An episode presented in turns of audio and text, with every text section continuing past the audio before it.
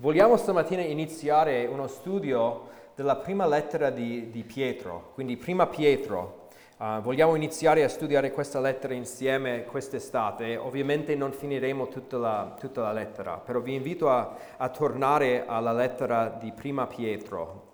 Um, non so se avete mai pensato um, alle difficoltà di vivere come uno straniero. Uh, e, e non, non, voglio raccontarvi le difficoltà di vivere come uno straniero perché magari in qualche modo sono uno straniero, anche se ho la cittadinanza italiana. Um, sapete che sono cresciuto um, negli Stati Uniti, ma perché ci aiuta a, a anche cominciare a pensare a questa lettera. Ci sono diverse sfide che uno straniero deve affrontare uh, abitando all'estero. Uh, innanzitutto ci, ci potrebbe essere per alcuni una barriera linguistica e la difficoltà, il peso di fare tutto nella, nella seconda lingua. Ci sono diverse uh, differenze culturali, uh, valori diversi, una politica diversa.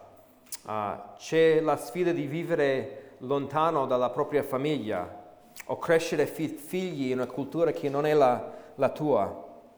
Alcuni si soffrono di nostalgia per la propria patria e alcuni dicono per, per, coloro che vivono all'estero che la depressione può essere anche una vera sfida. Um, per alcuni che vanno all'estero per lavorare c'è la sfida di, di iniziare da capo, per, per, affrontare le sfide lavorative di un paese diverso, o magari non uh, capire le usanze culturali. Uh, ci potrebbe essere anche la sfida della solitudine. Uh, eh, la difficoltà di fare amicizie con persone di, eh, del, del, del, nuovo paese. Ho, letto questa settimana su un sito che una delle sfide che stranieri devono affrontare qua in Italia, che non dovrebbe sorprenderci perché tutti noi dobbiamo affrontare questo, o se sei italiano o, se, o se sei straniero, è la burocrazia italiana, tutti i documenti che devi continuare a fare, rinnovare. Um, e io parlo delle difficoltà che ha uno straniero perché in un certo senso ogni vero credente è uno straniero, un pellegrino in questa terra. La nostra residenza in questa terra è te- temporanea. Dal momento che cominciamo a seguire Gesù Cristo diventiamo cittadini del cielo, la, la nostra vera patria, come dice Filippesi capitolo 3. Gesù disse nella sua uh, preghiera sacerdotale in Giovanni 17 riguardo a noi, essi non sono del mondo come io non sono del mondo.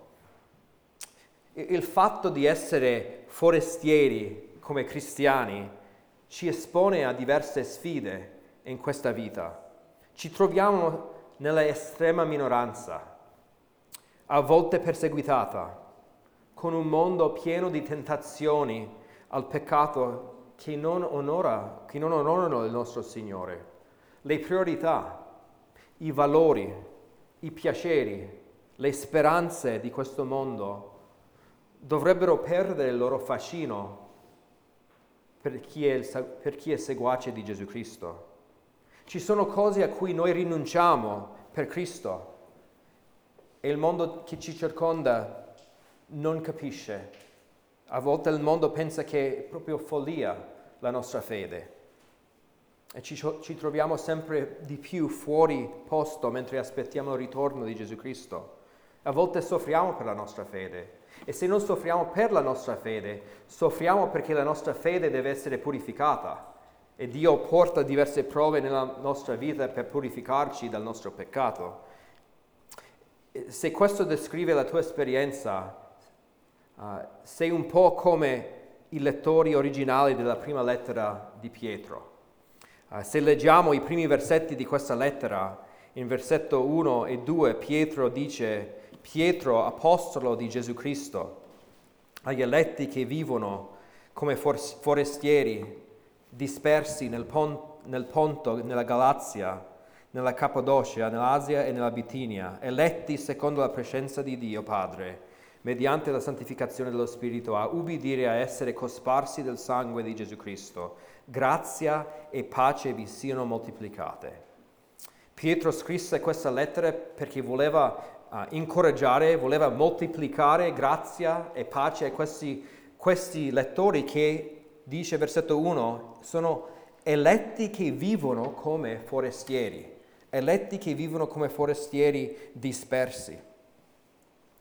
Erano residenti temporanei, non perché erano fuori la loro patria terrena, non perché sono nati in un altro paese, ma perché erano il popolo scelto e pregiato di Dio, purificato, appartenente a Dio, erano forestieri in questo mondo a causa della loro fede, come noi. E Pietro scrisse per aiutarli a capire come affrontare le sfide, le tentazioni, le difficoltà, le concupiscenze di questo mondo. Infatti, se guardate un attimo a, a 1 Pietro 2, 11, vediamo la stessa cosa. Carissimi, io vi esorto come stranieri e pellegrini. Pellegrini è la stessa parola per forestieri in, in capitolo 1 che abbiamo letto. Vi esorto come stranieri e pellegrini a, ad astenervi dalle carnali concupiscenze che danno l'assalto contro l'anima. Questi, questi credenti erano residenti temporanei di questa terra, in pellegrinaggio verso il cielo. È molto probabile che questa lettera, prima lettera di Pietro, fu scritta nel 62 o 63 d.C., prima che Cristo iniziasse la persecuzione di Nerone nel 64 d.C. Se vi ricordate c'è stato un incendio a Roma e per, per, eh, a causa di questo Nerone ha cominciato a perseguitare i cristiani dando la colpa a loro. Um, è, è, probabile che Pietro scrisse, uh, scrivesse primo, prima di questo incendio. E questi credenti stavano so- soffrendo ingiustamente, non perché a causa di una persecuzione ufficiale eh, imposta dal governo uh, o dall'impero romano, ma molto probabile a causa di delle persecuzioni locali dove abitavano uh, in diverse parti di Turchia odierna. Tutte queste regioni e città di cui abbiamo letto in capitolo 1 fanno parte di Turchia odierna. Um, vediamo per esempio in capitolo 4, um, Pietro dice in versetto 12, carissimi, non vi stupite per l'incendio che vi vampa in mezzo a voi per provarvi come se vi accadesse qualcosa di strano. Versetto 19 di capitolo 4. Perciò anche quelli che soffrono secondo la volontà di Dio affidino le anime loro al fedele Creatore facendo il bene. Lo scopo di Pietro è di incoraggiare questi credenti sofferenti come uh, pellegrini, come forestieri in questo mondo. Pietro vuole uh, anche aiutare noi uh, a, a, stare saldi in questo mondo, nonostante la sofferenza intorno a noi. Magari potremmo anche riassumere lo scopo di Pietro in questa lettera guardando capitolo 5, um, la fine di, di versetto 12. Lui dice, questa è la vera grazia di Dio cioè questa vita di sofferenza, questa, questa, esperienza che state vivendo, questa è la vera grazia di Dio. Non è una cosa strana soffrire come credenti. In essa state saldi, lui dice. In essa state saldi e quindi lui vuole incoraggiare questi credenti che le loro esperienze non erano, erano strane, non dovevano preoccuparsi di dover soffrire per Cristo in questo mondo, però dovevano stare saldi e quindi Pietro vuole aiutare i suoi lettori a stare saldi nella tentazione, nella sofferenza, uh, per fare tutto per Cristo.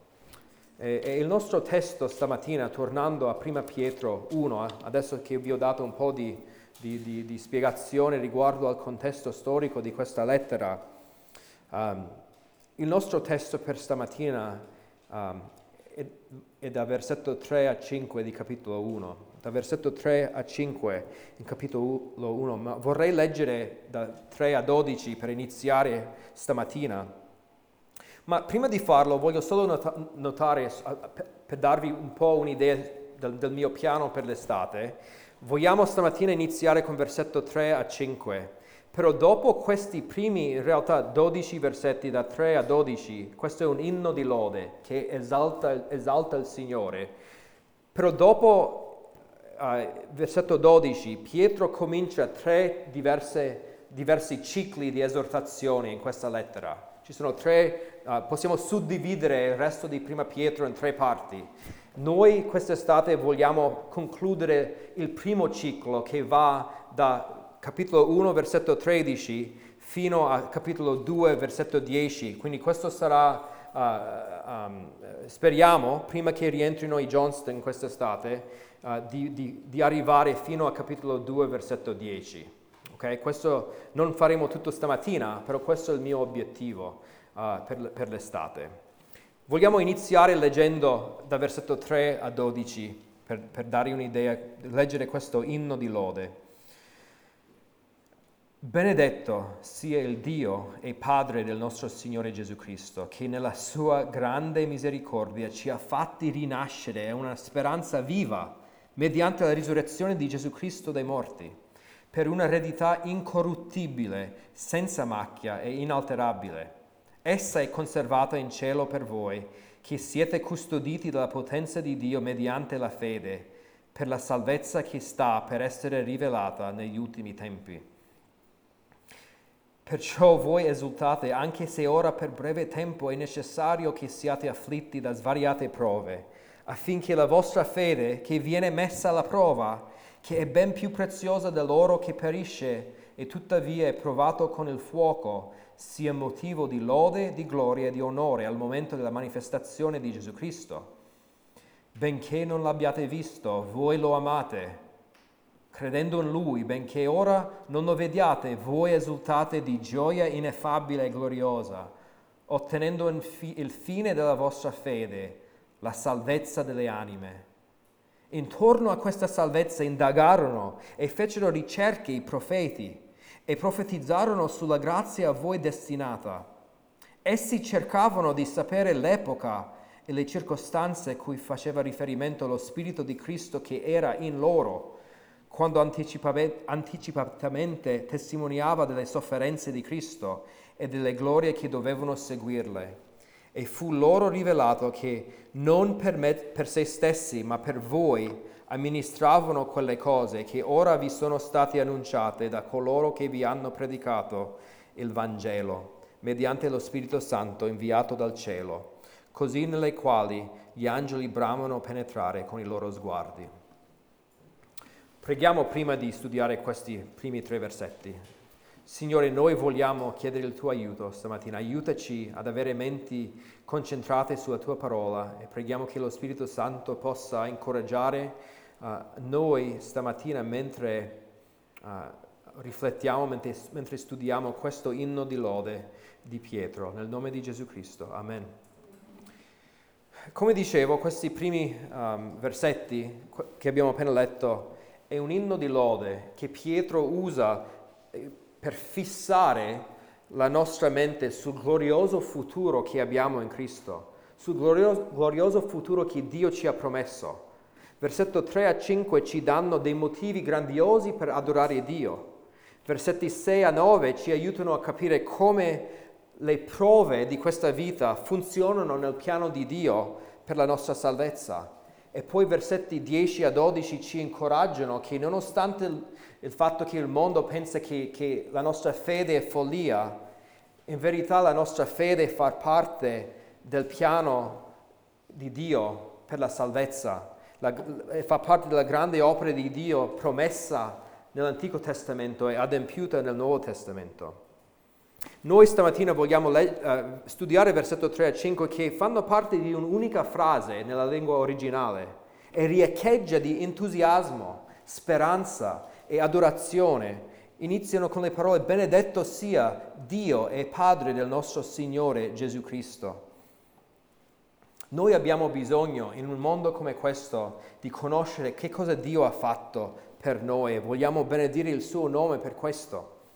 In un mondo in cui noi non siamo nella nostra vera patria, in cui siamo pellegrini a causa della nostra fede, Pietro vuole sollevare la nostra testa, vuole alzare i nostri occhi dalle distrazioni del mondo intorno a noi, dalle sofferenze, dalle nostre tentazioni, anche dai sacrifici fatti nel nome di Cristo e vuole fissare i nostri occhi su di Dio, il Dio della speranza.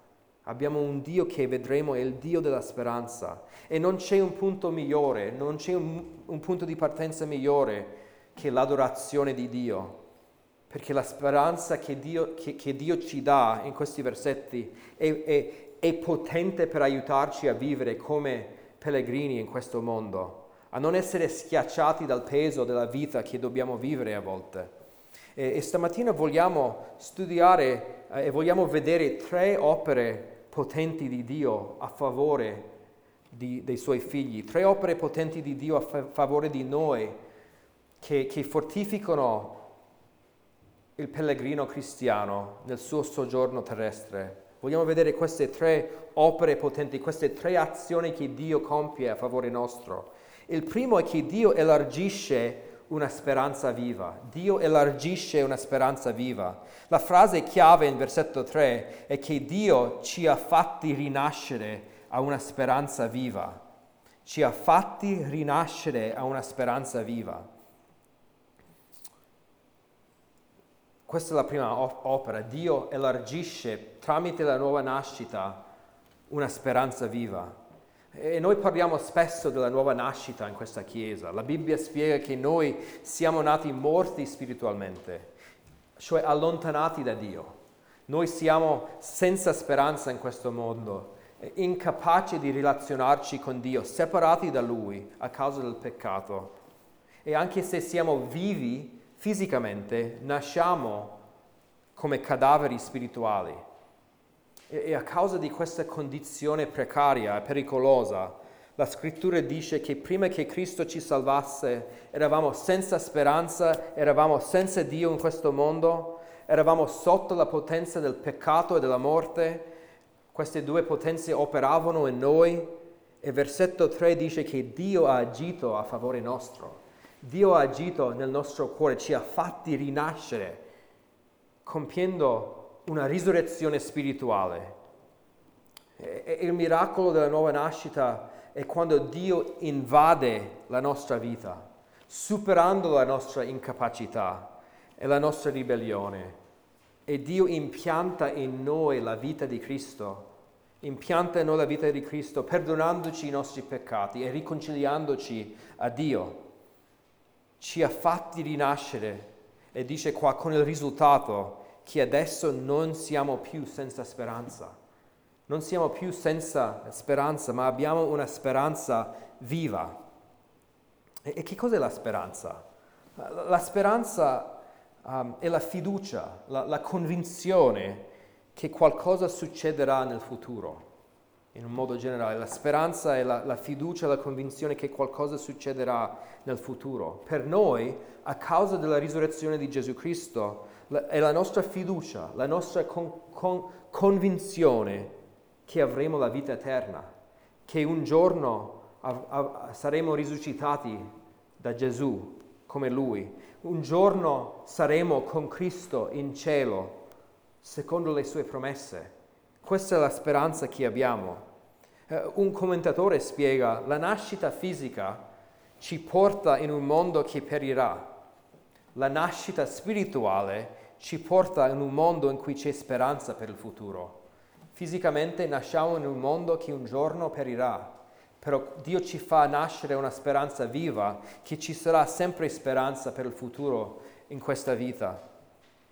E, e, e per un pellegrino, per un forestiero, per chi è uno straniero come il cristiano in questo mondo, le parole speranza viva sono fondamentali, la nostra speranza è vivente. E, e perché è viva la nostra speranza?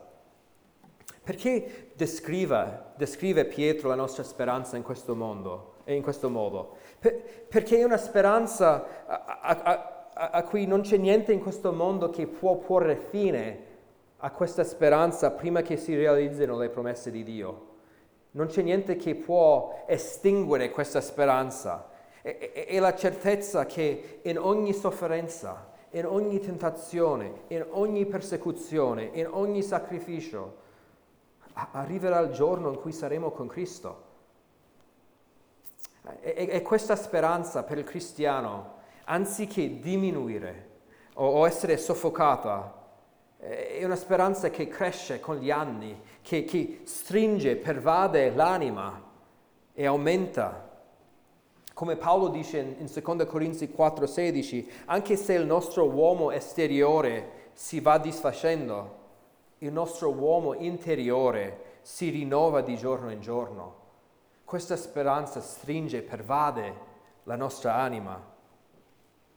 È una speranza viva, per, eh, non può essere soffocata. E questa speranza viva non può deluderci, non può deluderci. P- pensate a, a, alle cose in cui spera il mondo, la medicina, il governo, i soldi, un esercito, un leader, un vaccino. Ogni speranza umana viene interrotta dalla morte o dalla rovina o da qualcos'altro. Governi cambiano, noi moriamo, soldi vengono usati, ci sono guerre che, rovin- che rovinano la nostra speranza. Però la speranza in Cristo è viva e non delude mai. La, la speranza biblica eh, è viva perché non è un semplice sogno in qualcosa nel futuro che forse potrebbe avvenire. È, a, volte in questo mondo diciamo, spero che l'Italia vinca gli europei, è un sogno, spero che la pandemia non torni nell'autunno, spero che allentino le restrizioni, Come, quante volte l'abbiamo detto nell'ultimo anno? È un sogno, forse succederà, chissà, per la speranza biblica è diversa, la speranza biblica non ha questo senso di sognare, ha un senso di certezza, una fiducia certa e una convinzione concreta e salda, senza ombra di dubbio. Perché? Vedete il versetto 3, dice, è una speranza viva mediante la risurrezione di Gesù dai morti è una speranza viva mediante la risurrezione di Gesù Cristo dai morti. La nostra speranza è viva perché Gesù è risorto. La risurrezione di Gesù Cristo è un fatto storico, è un fatto storico. Non so se avete mai sentito dagli atei, ma il cristianesimo è, spesso accusato dagli atei di essere un tipo di stampella psicologica per i deboli. Uh, un tipo di stampella psicologica di coloro che sono fragili emotivamente. La, la speranza cristiana è semplicemente una proiezione, un'invenzione umana inventata da, dagli uomini. L'ateo Karl, Karl Marx chiamò la religione l'oppio dei popoli. La religione è l'oppio dei popoli, secondo gli atei, usata come una droga per alleviare il, il dolore che dobbiamo affrontare in questa vita però secondo gli atei senza una vera base, senza, è fuori la realtà, questa, questa speranza che ci dà la religione, secondo gli atei. Essa consola le persone misere dandole una speranza illusoria di un futuro migliore. Non abbiamo il tempo adesso per smontare questa obiezione contro la fede cristiana, ma voglio sottolineare che la nostra speranza è viva mediante un fatto storico, mediante la risurrezione di Gesù Cristo dai morti. La, la fede cristiana non è l'invenzione dell'uomo, ma è la conseguenza di un, un miracolo, un fatto storico veramente successo uh, duemila anni fa. Avremmo una speranza falsa, morta se Gesù non avesse superato la morte. La, la tua speranza non è un'illusione, non è una scommessa incerta, non è un sogno e non è solo probabile. È una speranza viva, sicura, ancorata e certa a causa della risurrezione di Gesù Cristo, questo fatto storico. È la storia, storia, questo evento storico che ha fatto nascere la fede che abbiamo. La fede cristiana biblica non è l'invenzione dell'uomo, che ha bisogno di una stampella psicologica o un oppio per allevare la sofferenza. È vera e certa come la risurrezione di Gesù Cristo. E, e, questo testo sottolinea in versetto 3 che, che cosa ha spinto Dio? La sua grande misericordia. La sua grande misericordia. Dio vedeva la nostra sorte nel nostro peccato, nella nostra morte spirituale e ebbe compassione per noi.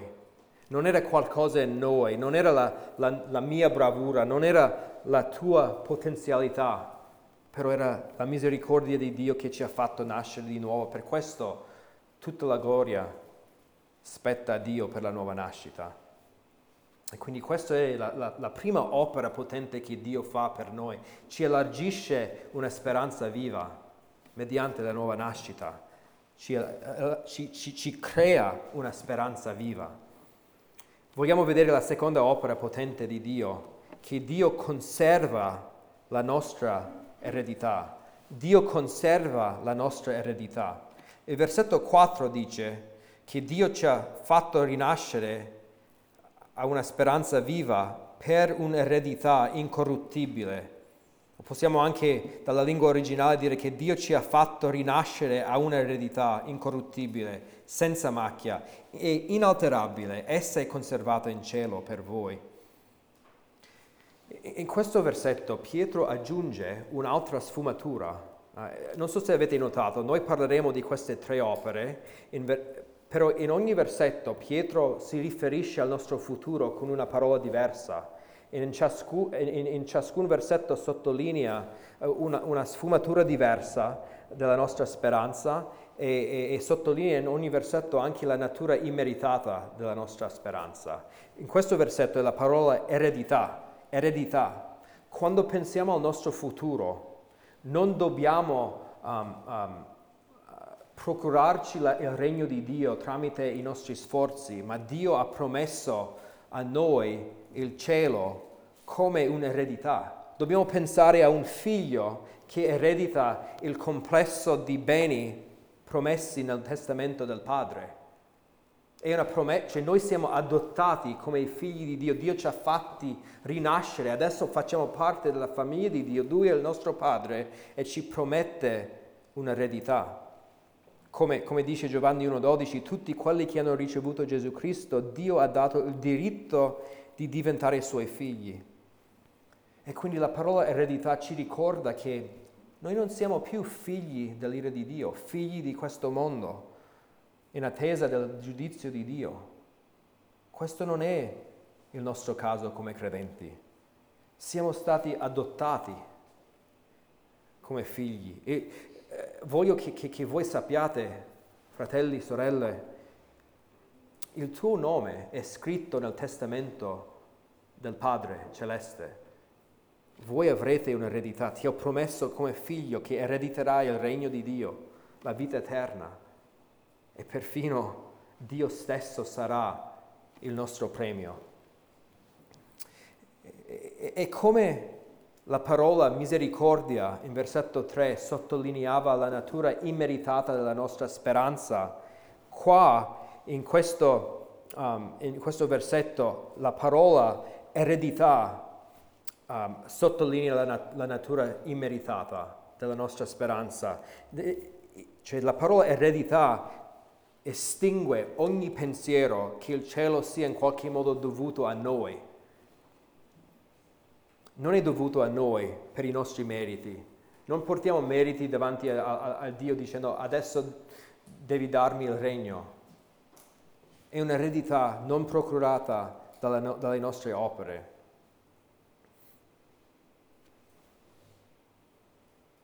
Non acquistiamo questa eredità, non guadagniamo con i nostri meriti, è un dono di grazia dal Padre a noi, i suoi figli. E in, in questo versetto Dio, uh, Pietro descrive la nostra eredità con quattro frasi diverse o in quattro modi. Lui dice che la nostra eredità è incorruttibile, senza macchia e inalterabile ed essa è conservata in cielo per voi. Quindi questa è la, la seconda grande opera che Dio fa. Lui conserva per noi questa eredità. Ed è probabile che quest'ultima frase um, essa è conservata in cielo per voi, ci spiega perché la nostra eredità è incorruttibile, senza macchia, inalterabile. Quindi noi abbiamo un'eredità incorruttibile, senza macchia, inalterabile, perché Dio la sta conservando in cielo. La, la parola conservar, conservare significa custodire, riservare, preservare. E, e, Pietro usa la forma passiva per enfatizzare che è proprio Dio, è proprio Dio che non, noi non dobbiamo conservare la nostra eredità, Dio la protegge per noi. E, e, il verbo qua, il greco enfatizza che Dio l'ha conservata nel, passa, nel, passato, nel passato, e continua anche oggi a, a, conservarla per noi. È un'eredità che appartiene a un altro mondo, non a questo mondo caduto. Non può essere inquinato. È sicura in cielo per noi, in un luogo celeste. È fuori la portata delle forze che possono distruggere un'eredità umana. Questo vuol dire che i nemici di Dio, Satana, demoni, increduli, governanti, coloro che ci perseguitano, non possono saccheggiare questa eredità, non sono in grado di minacciare questa eredità. Pensavo questa settimana all'incertezza di un'eredità umana. Anni fa avevo un amico che adesso con il Signore da, da dieci anni, lui aveva la responsabilità di, di, assicurarsi che il testamento dei suoi genitori fosse distribuito secondo il loro desiderio. Quindi lui era, doveva uh, distribuire i beni dei suoi genitori. E, e dopo la morte dei suoi genitori, le sorelle del mio amico hanno cominciato a dire bugie, ad accusarlo um, di aver ingiustamente cercato di sfruttare uh, la situazione a suo vantaggio. Quindi cosa, cosa, fece il mio amico? Per mantenere buoni rapporti con le sorelle rinunciò um, alla sua eredità, perso la sua eredità. Uh, avevo anche un altro amico che ha chiesto ai suoi genitori anni fa di anticipargli la sua eredità per poter usarla come caparra per la casa.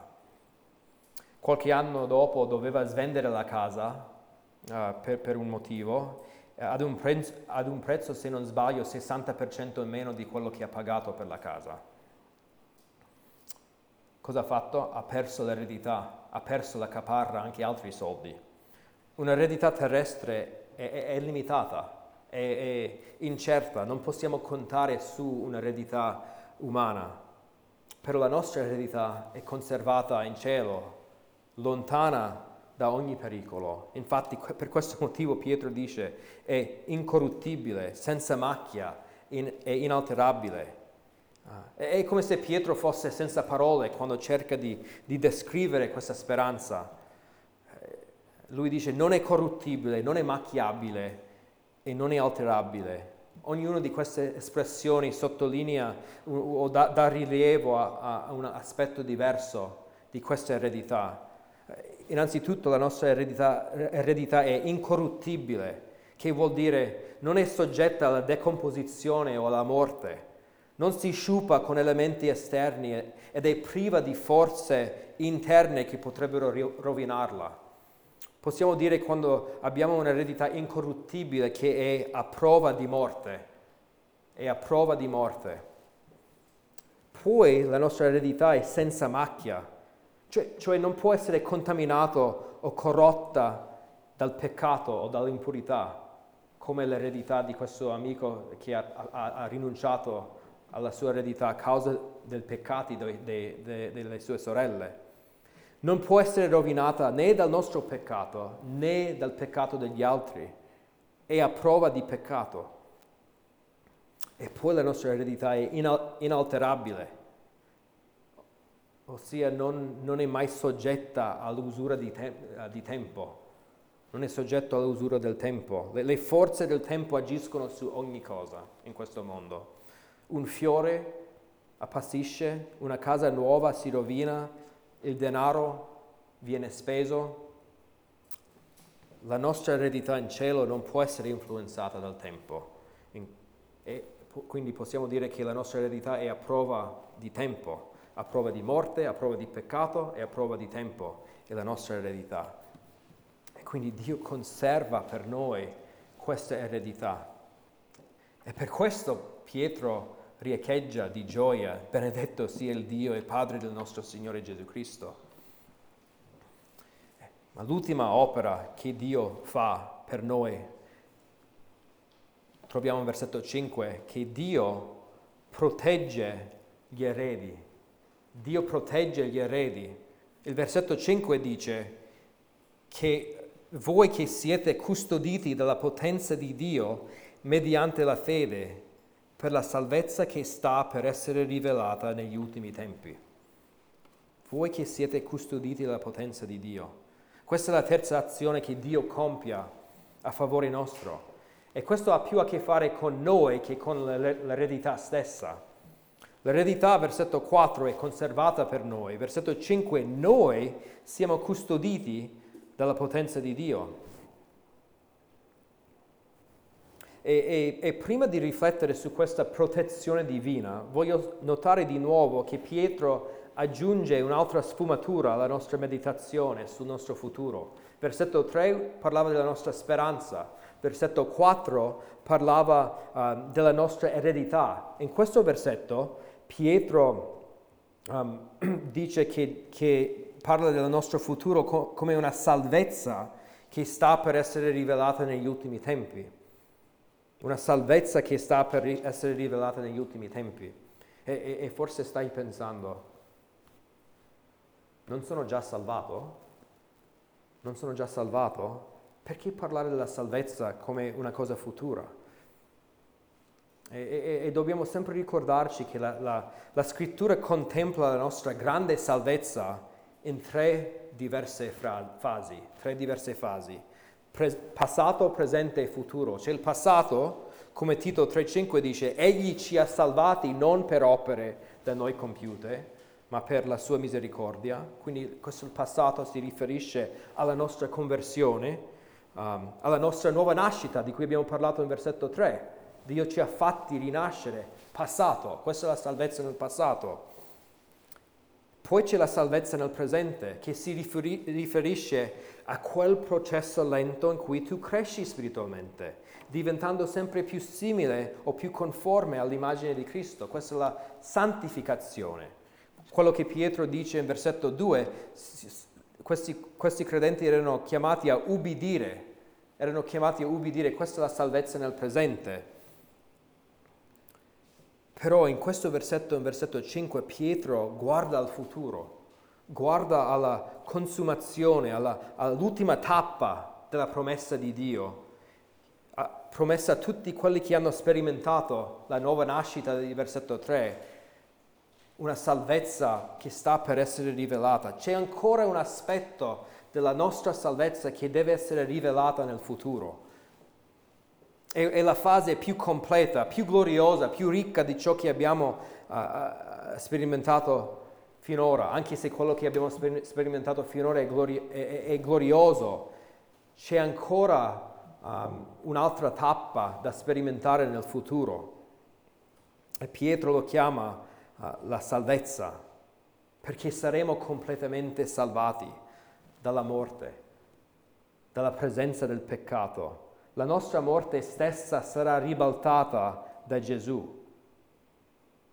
Mentre gli increduli, coloro che rifiutano di umiliarsi davanti a Dio in questa vita, saranno tragicamente condannati all'ira, all'ira eterna di Dio, al giudizio infernale Dio rivelerà, questo viene chiamata salvezza perché noi saremo salvati dall'ira di Dio nel giorno di giudizio. Noi non saremo, Dio non ci manderà all'inferno, quindi è una salvezza che di nuovo sottolinea la natura immeritata di ciò che Dio ha fatto per noi, è una salvezza. Meritavamo di essere come gli altri, di andare all'inferno e Dio ci salverà in quel momento, ci darà riposo anziché giudizio. E, e, e, Pietro dice questa salvezza sta per essere rivelata negli ultimi tempi. Sta per essere rivelata, cioè è, tut, è tutto pronto. Non ci sono altri ritocchi che Dio deve ancora sistemare, che deve fare. Sta per essere rivelata. Prima di questa salvezza però, quello che vogliamo riconoscere prima di questa salvezza è che ci sono dei grandi pericoli, per, pericoli. Prima di entrare in cielo ci sono dei grandi pericoli. Potremmo paragonare la nostra speranza viva, potremmo paragonare la nostra speranza viva, la nostra eredità, la nostra salvezza futura ad una piccola baia, a, a, a un porto dove l'acqua è calma, tranquilla, senza onde, non c'è nessun rischio di un, di un mare mosso. Ma noi in questa vita, in questa vita siamo ancora su una barca nel mare tempestoso, siamo ancora in un mare mosso in questa vita, cercando di arrivare alla baia tranquilla, al porto cal- calmo dove non ci sono le onde. E noi sulla barca sappiamo, ma se riusciamo ad arrivare al porto, saremo al sicuro. È tutto calmo, tutto tranquillo. Per il problema abbiamo tutte queste onde uh, intorno a noi, interno a noi, se vogliamo dire. Sappiamo che la baia è sicura, ma noi non sa- siamo sicuri se riusciamo ad arrivarci senza che onde capo- capovolgano la barca e senza che noi anneghiamo. Questa immagine ci aiuta a capire la promessa di protezione nel versetto 5, perché il versetto 5 dice che noi siamo custoditi dalla potenza di Dio. Non siamo come una barca lasciata da solo nelle onde, noi abbiamo una mano protettiva di Dio che ci custodisce. Abbiamo capito che la nostra eredità è conservata da Dio. È possibile che abbiamo dubbi riguardo a noi stessi. Forse forse è possibile che non sei sicuro di poter perseverare fino alla fine, o hai paura di essere come Giuda, di tradire Cristo, o, o, forse hai paura che sarai un apostata, o forse che il peccato avrà il sopravvento nella tua vita. Forse in qualche modo saremo depistati. Dio ha messo versetto 5 qua proprio per aiutarci a, a capire questa tentazione. Non è soltanto l'eredità che viene protetta da Dio, ma anche gli eredi, anche gli eredi. Dalla potenza di Dio siamo custoditi. E custodire è una parola che veniva usata in contesti militari. Veniva usata in contesti militari. Pietro paragona Dio a un soldato, a una fortezza che protegge, che fa scudo a qualcuno. E l'arma di protezione è la potenza di Dio. L'arma di protezione è la potenza di Dio. Dalla potenza di Dio siamo custoditi. In realtà l'originale legge così. Voi che dalla potenza di Dio siete custoditi. Mette la potenza di Dio prima per enfatizzare, sottolineare uh, la priorità della potenza di Dio. E, il motivo per posizionare questa frase, la potenza di Dio, um, è, è prima del, del, del verbo con, uh, custodire uh, e, e, per dare rilievo um, alla potenza di Dio che, che, che, ci protegge, anche se ci potrebbero essere delle debolezze nella nostra fede, fede è quello che è più importante per la nostra perseveranza, che Dio, uh, Dio protegge noi con la sua potenza. Questo dà più enfasi alla potenza di Dio che alla frase mediante la fede. Dice, dalla potenza di Dio siete custoditi mediante la fede. Abbiamo, diciamo, sia la potenza di Dio che la responsabilità dell'uomo, menzionato nello stesso versetto, però quello che ha la priorità è la potenza di Dio. In questo versetto è chiaro nel, nella costruzione della frase. Dio vuole che tu capisca che la tua perseveranza non dipende infine da te, non sto dicendo che la tua fede non è importante, ma infine non dipende da te. Dio sa che siamo deboli, che ci smarriamo facilmente, è Lui che, che, che ci protegge come un soldato. Nessuna cosa può superare la grande potenza di Dio. La potenza di Dio sostiene la fede del credente. La sua potenza sostiene la nostra fede in modo, in modo tale che noi possiamo dire che siamo custoditi mediante la fede. Dio ci protegge nel non lasciare che fallisca la nostra fede. Dio, la causa primaria della perseveranza, funziona insieme con la nostra fede.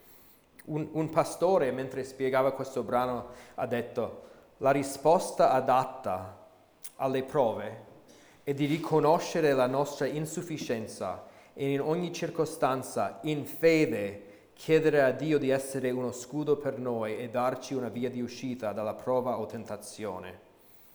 Che noi con la nostra fede guardiamo alla potenza di Dio. Noi ci, come abbiamo imparato la settimana, settimana scorsa, non vogliamo avere questa fiducia in noi stessi. Noi poniamo tutta la nostra fiducia in Dio. E questa è la nostra sicurezza. Quando Pietro dice che la potenza di Dio ti custodisce mediante la fede, è come se Pietro dicesse la potenza di Dio è il mezzo tramite il quale la tua fede viene sostenuta e fortificata. La, la, la mano che ci tiene, la mano che ti tiene è più forte dalla mano con cui noi ci aggrappiamo a Cristo.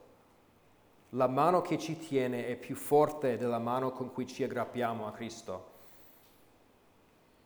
Parlato con uno dei miei figli l'altro, l'altro giorno um, dicendo che, che, che, che, quando eri piccolo, quando dovevamo attraversare la, la strada, dicevo, dicevo, devi tenere la mia mano, strettamente devi tenere la mia mano, ma io non avevo nessuna intenzione di mollare la mia presa sulla mano di, di mio figlio mentre attraversavamo la, la, la strada.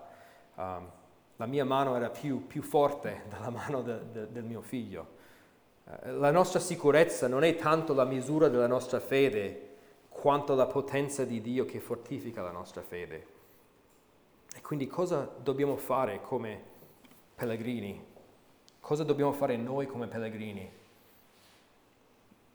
Ma tutto inizia con la fede. Noi dobbiamo credere, dobbiamo camminare um, per fede in questa speranza non possiamo essere pigri, non possiamo vivere come ci pare, ma dobbiamo continuare a lavorare, um, dobbiamo esercitare la nostra fede nelle promesse di Dio. Questo è quello che Dio richiede da noi, sapendo che Dio ci sta fortificando e che la fede trionferà per mezzo della potenza di Dio. Queste sono le tre opere meravigliose, potenti di Dio. Dio elargisce una, una, una fede, una speranza viva Dio conserva un'eredità per noi in cielo e Dio protegge noi come i suoi eredi con la sua potenza. E dobbiamo esultare in questa speranza. Questo dovrebbe um, diminuire o, o, o, alleggerire ogni peso che portiamo in questa vita, o sia do, dovuto a circostanze esteriori o circostanze interiori. E dobbiamo adorare il nostro Dio. Benedetto sia il Dio e Padre del nostro Signore Gesù Cristo. Preghiamo. Signore, noi vogliamo ringraziarti per questa speranza che tu ci hai dato. Ti vogliamo adorare perché è incredibile pensare al fatto che eravamo morti, non avevamo nessuna speranza, soltanto la realtà che saremmo andati in, all'inferno se tu non ci avessi salvato e adesso noi siamo nati di nuovo con questa nuova visione del futuro, con questa nuova speranza, con eh, il fatto che noi non siamo figli della tua ira, ma siamo i tuoi eredi. E lo Spirito Santo testimonia con il nostro spirito che questo è vero. Aiutaci ad essere ricolmi di adorazione, aiutaci a, a, a, a traboccare di gioia per to- tutto ciò che tu hai fatto per noi. Nel nome di Gesù. Amen.